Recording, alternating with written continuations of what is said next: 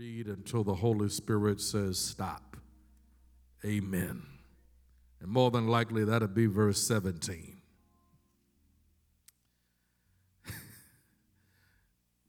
By this my Father is glorified that you bear much fruit, so that you will be my disciples. As the Father loved me, I also have loved you. Abide in my love. If you keep my commandments, you will abide in my love, just as I have kept my Father's commandments and abide in his love. These things I have spoken to you, that my joy may remain in you, and that your joy may be full. This is my commandment that you love one another as I have loved you. Greater love has no one than this, than to lay down one's life for his friends. You are my friends if you do whatever I command you.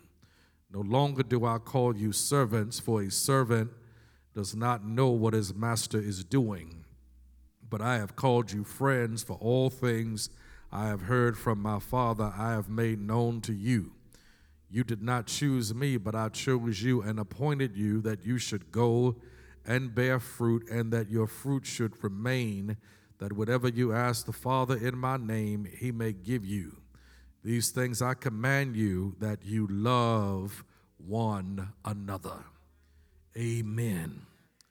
You and I will never regret accepting, embracing the love of God. I want to preach Jesus loves you. Just look at somebody wherever you are, say, Jesus loves you. Now, if you're going to say it, you got to say it with a smile. Amen. You can't talk about God loving somebody with a frown, mean mugging, or ice grilling. Amen. You got to put some cheer, amen, and behind love. Uh, Jesus loves me. Amen. We learned that song in Sunday school. Amen. Lord, bless your word, bless your preacher. We pray now that we hear from you, your words, my mouth. Let your word go forth with power. Lord, preach through your preacher. Let your word fall, Lord, fresh and fertile ground. In Jesus' name, amen. Jesus loves me. Look at somebody say, Jesus loves you. Knowledge is power. Anyone who possesses even a modicum and tenacious amount of knowledge can testify to the empowering presence of knowledge in your life. Knowledge enriches, enhances, enables, encourages, equips, and empowers. Knowledge is power. Knowledge of Scripture empowers us to live as disciples who are devoted discerning, and determined to live in the will of God. Knowledge of current events equips us to look out for the least, lost, and left behind.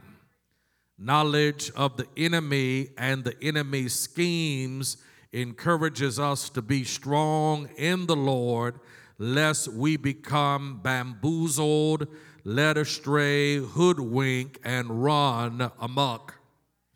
Knowledge of our abilities, gifts, and talents equips us to find our fit, discover our destiny, and play our part in the sacred drama of life. Knowledge of African American culture and history enhances our esteem and strengthens our sense of self. Knowledge is power. According to this familiar New Testament text, Jesus Christ, our Savior and Lord, is addressing the important issue of God's love.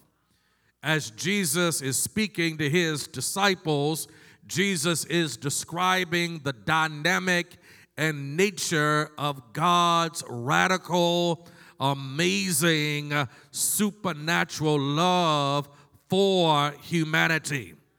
According to this text, God loves Jesus. Consequently, Jesus loves his disciples the same way that God loves Jesus. This dynamic of relationship that exists between God the Father, God the Son, and God the Holy Spirit is not unique or radical. There is a mutual love, affection that exists between and among the Trinity. God the Father, God loves God loves the Son, the Son loves the Holy Spirit, and there is a sacred trinitarian relationship that is based upon love between God the Father, God the Son, and God the Holy Spirit. What is significant, however, is that God loves Jesus, but Jesus loves his disciples with the same love that God loves his son. It is not hard pressed for God to love a perfect, sinless Savior. But it is significant for Jesus to love men and women who are amiss, broken, carnal, distracted, confused, inadequate, and who don't live up to everything they ought to live up to. Jesus loves his disciples despite the imperfection among his disciples, Jesus loves his disciples. And like Jesus loved the 12 over 2,000 years ago, the same love that Jesus possessed for them is the same love that Jesus possesses for you and I, who are contemporary disciples and followers of the Lord Jesus Christ. We are flawed, yet Jesus loves us. We are broken, yet Jesus loves us. We are inadequate, yet Jesus loves us. We are sinners, yet Jesus loves us. We are wretched, yet Jesus loves us. We miss the ball, yet Jesus loves us. We miss the mark, yet Jesus loves us. We fumble the ball, yet Jesus loves us. What is significant on this Sunday is that we are loved with an everlasting love by our Savior and Lord Jesus Christ. And as we come on this Sunday morning before Valentine's Day, every Christian should and can be assured and confident that Jesus loves us. And none of us, I don't care who you are, will ever regret knowing and believing and embracing that Jesus loves you. I don't know anybody who is sane who will regret believing, embracing, and accepting the fact that Jesus loves us. And if the truth be known on this Sunday morning, unless we accept, embrace, and believe that Jesus loves us, we will be hard pressed to live the Christian life. The Christian life does not begin with us loving God. The Christian life begins with God loving Jesus, in turn, loving you and I. And if you and I don't accept, embrace, and believe that God loves us, we will be hard pressed to give what we have yet to comprehend and receive. Many of us can't love one another because we have not yet accepted the fact that God loves us. You can't give what you don't have. Unless we accept that God loves us, we can't love our wives, our spouses, our children, our brothers and sisters in Christ. You can only give what you have first received. And once we have received the unconditional, radical, supernatural, voluntary love of Almighty God, you and I then can in turn love people made in the image of God. Once God, once I accept that God loves me, I can encourage you, I can pray for you, I can forgive you, I can go the second mile, I can give you a pass. Once I accept that God loves me, I can in turn love you. But until I accept that God loves me, I will be hard pressed to love my neighbor. Can I preach this word? The text says that Jesus loves his disciples. And how does Jesus love his disciples? Y'all gonna help me preach Watch Chapel. Jesus, first of all, loves his disciples prayerfully. You know something about the relationship that existed between Jesus and his disciples that we find in the Gospels of Matthew, Mark, Luke, and John. We know that Jesus invested a lot of time praying for his disciples. Before Jesus called the 12, Jesus spent time with God praying for who God wanted him to choose and select including Judas. Not only did he pray for them before he selected them, he prayed for them during the entirety of his three and a half year sojourn on earth. Not did he just pray for them while he was on earth. Jesus, right now, is at the right hand of God the Father, making intercession on our behalf. Jesus loves us prayerfully. And if you ever love somebody, help me preach this. You know, you have spent time interceding for them, praying for them, that they might become all that God wants them to become. For those of us who are Christians, there is no such thing as loving somebody without praying for them. If you love somebody, you will pray for them. Can I preach this? If you love somebody, you won't hate on them, but you will pray for them. If you love somebody, you won't gossip about them, but you will pray for them. If you love somebody, you won't tear them down, but you will pray for them. If you love somebody, you won't expose their stuff, but you will pray for them. Jesus prays for his disciples disciples and as followers of the Lord Jesus Christ who are called to love one another, we are called to pray one for another. Jesus loves us prayerfully. Good news, Watch Chapel, is right now, as I'm trying to preach the best I can, the Lord is praying for me. As you and I are going through life on terra firma, God is praying for us as we are seeking to make sense out of nonsense, the Lord Jesus is praying for us. It is one thing for me to pray for you. But it's another thing for Jesus Christ to pray for you. I wish I had some help right now. When the Lord God prays for you, miracles happen. When the Lord God prays for you, strongholds are torn down. When the Lord God prays for us, deliverance takes place. When the Lord Jesus prays for us, there's no limitation to what God can do because Jesus has all power. He prays for me. He loves me prayerfully.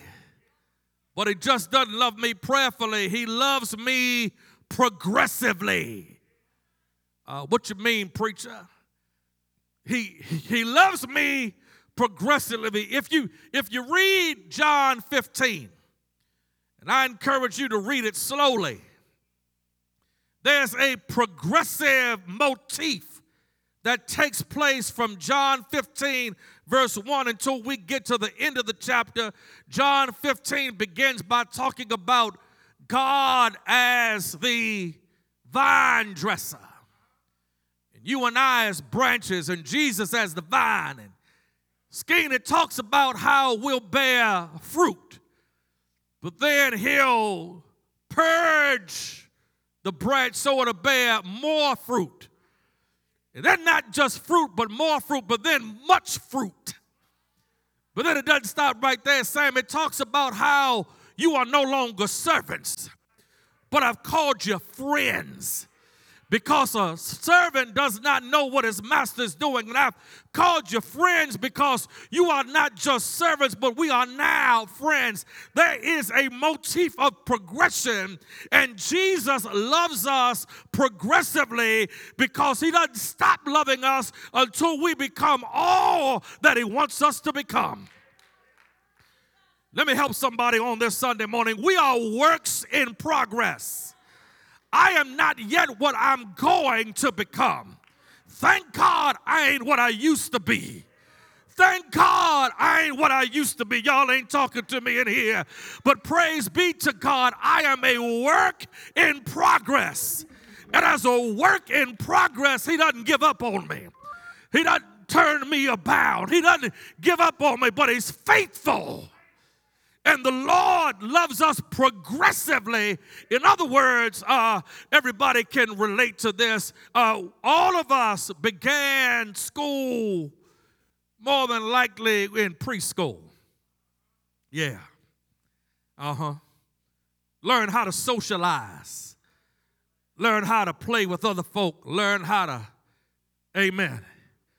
We don't stop there. Come on, talk to me. We go to elementary school where we begin to learn more the elementary basics foundations then wherever you make it to middle school junior high school make it to high school because education and growth is progressive. Our parents amen somebody help me preach did not release us after preschool didn't take us out of school after elementary school, didn't take us out of school after middle school or junior high school, didn't take us out of school after high school. Some of them sent us to college, sent us to the military, sent us to trade school, sent us to places where we could learn, grow, and progress. And what a God, what a Savior who just doesn't give up on us, who doesn't turn his back on us, who loves us progressively. And as a work in progress, praise be to God, God doesn't give up on you.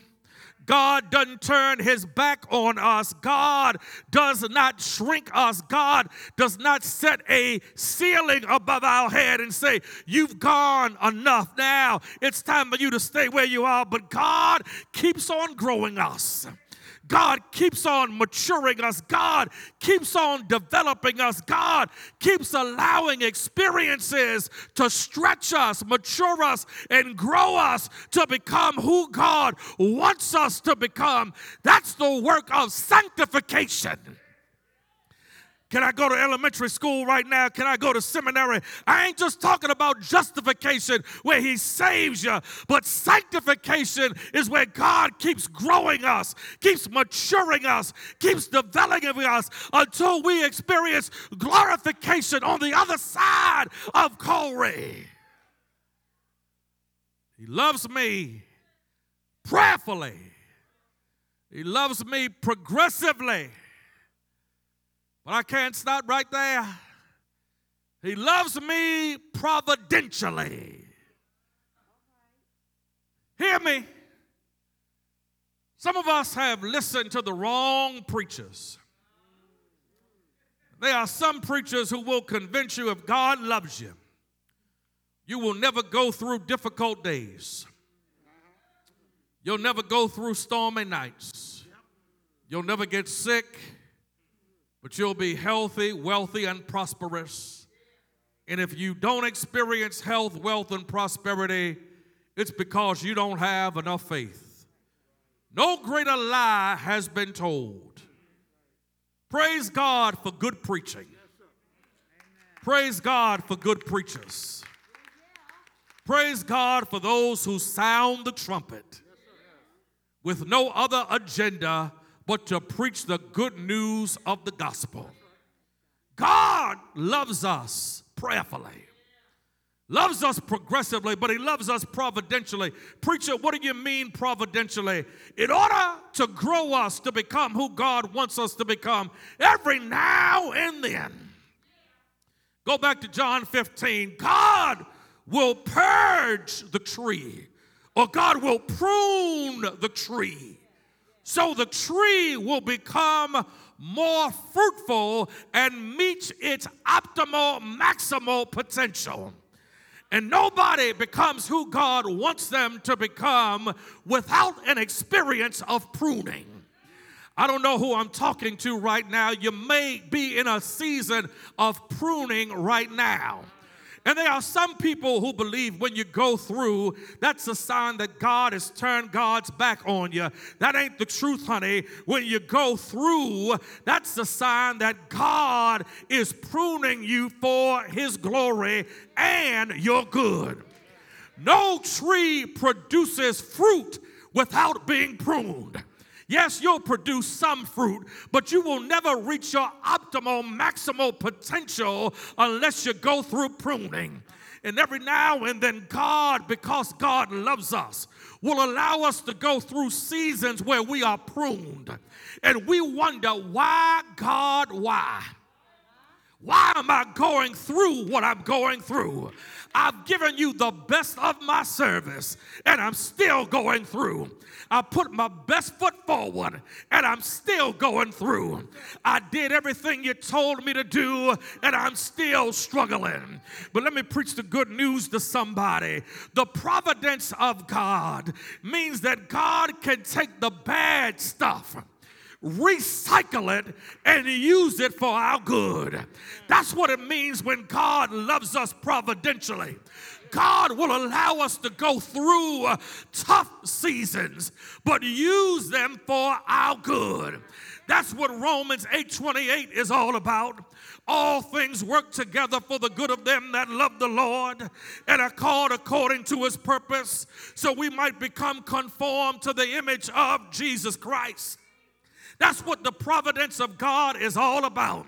God can take my tears and turn them into a smile. God can take my midnight and turn it into midday. God can take my test and turn it into a testimony.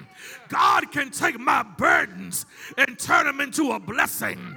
God can turn my wounds and make me a wounded healer. God can take my pain and turn it into praise.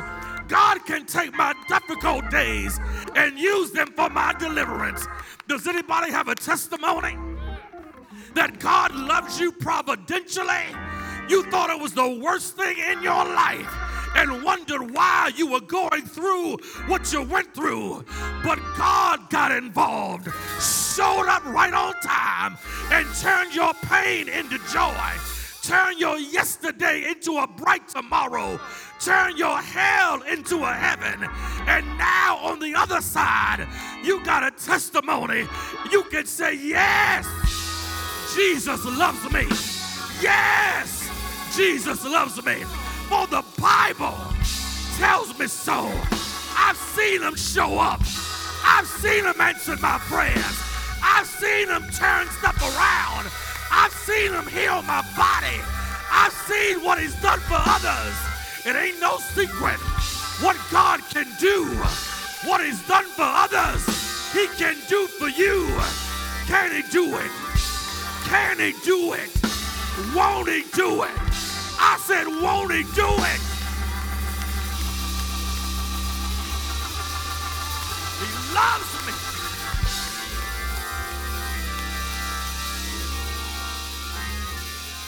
He loves you He's praying for you right now. He loves you progressively. He ain't going to give up on you.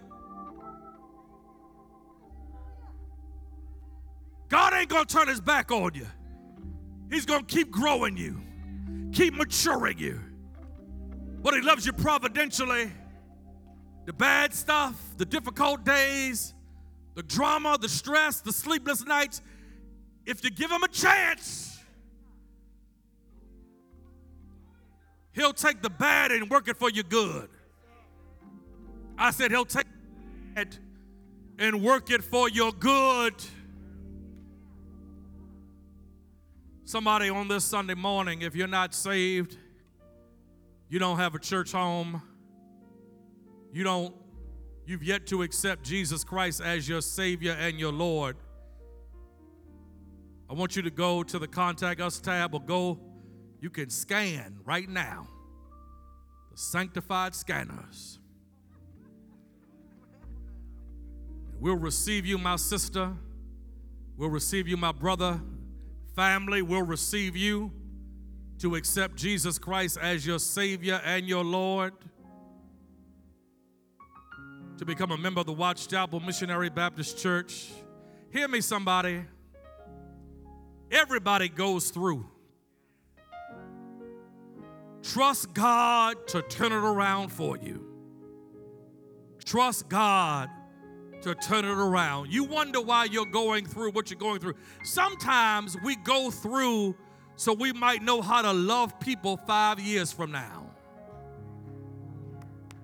You're in a lonely season. Seems like you are friendless, All the people you thought were your friends, they fake plastic. You thought, you know, Valentine's Day was gonna be right, but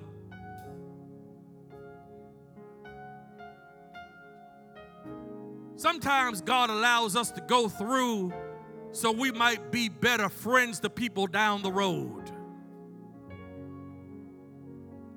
Sometimes, if we don't have challenging experiences, we don't really learn compassion. We don't learn love. We'll think we ought to catch me out. And when we show up, everything is supposed to go our way, but then life happens. And then you discover, well, no, I ain't to catch me out. I ain't the best thing since sliced bread. There's some other bread that some other folk like. They, I mean, I'm wheat bread, but folk, they like biscuits. They don't like wheat bread. They,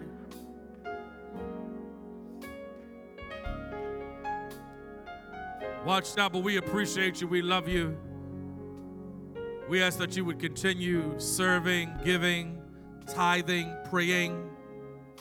I express my appreciation to every member, disciple of Watch Chapel who gives faithfully, cheerfully, and obediently. We ask that you text to give WCMBC 73256. You give through PayPal, can give through Cash App, you can give through United States Postal Service. We appreciate everything that you do to make Watch Chapel the great church that we are becoming. May God bless you real good. Come on, choir. We hey saints, we have a video from our African American cultural ministry that's going to bless us. Don't turn off, don't tune out. Amen, saints.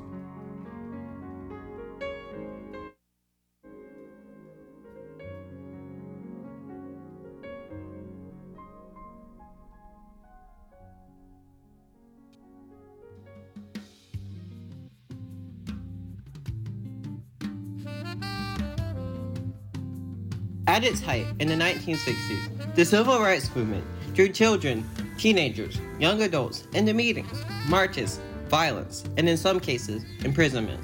Why did so many young people decide to become activists for social justice? My name is Elijah Jacobs, and today I share four roles and sacrifices made by children and young people in the civil rights movement.